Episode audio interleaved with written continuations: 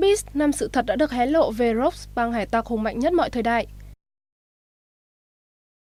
Băng hải tặc Rogues được xem là băng hải tặc mạnh nhất mọi thời đại, hay còn được gọi là những hòn đá thống trị thế giới trước cả thời đại của vua hải tặc Goldie Roger.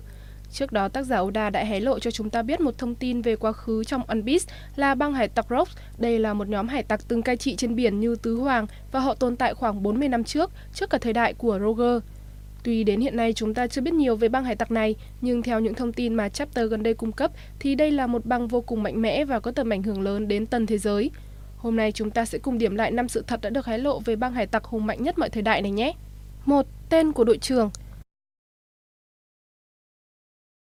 Thuyền trưởng của băng hải tặc Rock chính là Rob Dieselberg. Trong quá khứ, vì Rob muốn trở thành bá chủ thế giới mà ông đã cùng băng đoàn của mình tàn phá và tấn công nhiều địa điểm trên tân thế giới và để lại sự hủy diệt hàng loạt.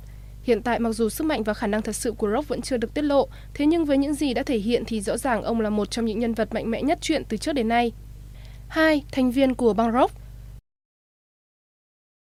Rock là một băng hải tặc bao gồm toàn những kẻ tay to mặt lớn, sừng sỏ và ghê gớm, trong đó có tận ba tứ hoàng như Dâu Trắng, Big Mom và Kaido.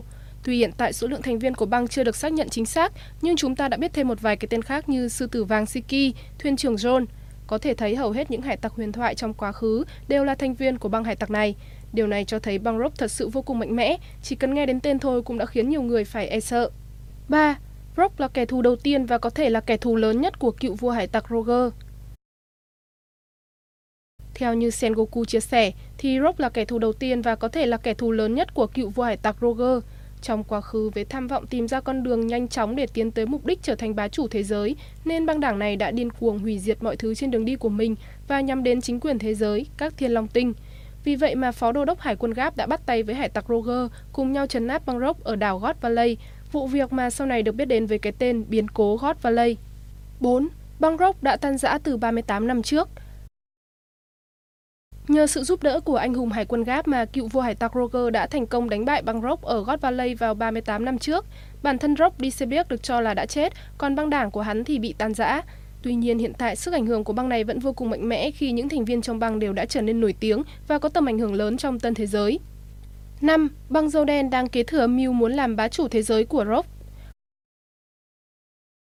Có rất nhiều bằng chứng cho thấy băng Roden có mối quan hệ mật thiết với băng hải tặc huyền thoại Rock, như Rob Sebek và Marsolitis đều đang mang trong mình chữ D bí ẩn, có thể thấy hai người này dường như có mối liên hệ nào đó với nhau. Tên con tàu và địa bàn hiện tại của Zoden đều liên quan đến Rob Sebek, Đây chắc chắn không phải là một điều ngẫu nhiên. Tác giả Oda dường như đang gửi gắm một số thông tin quan trọng nào đó qua chi tiết này. Phải chăng Zoden làm điều này để thể hiện sự ngưỡng mộ cũng như tưởng nhớ đến Rob? Hiện tại dầu đen đang có âm mưu muốn trở thành bá chủ thế giới. Chúng ta cũng đã thấy cho đến nay thì mưu đồ của Tis vẫn còn là một bí ẩn lớn. Việc chấp nhận nằm gai nếm mật và truy lùng gắt gao những trái quỷ mạnh nhất, đồng thời thu nạp những thành viên quái dị có sức mạnh ghê gớm vào băng của mình, đủ để đoán được khát khao của hắn là thâu tóm cả thế giới. Có thể hắn đang thực hiện âm mưu nối tiếp lý tưởng bá đạo vẫn còn giang dở năm xưa của băng hải tặc rock vĩ đại.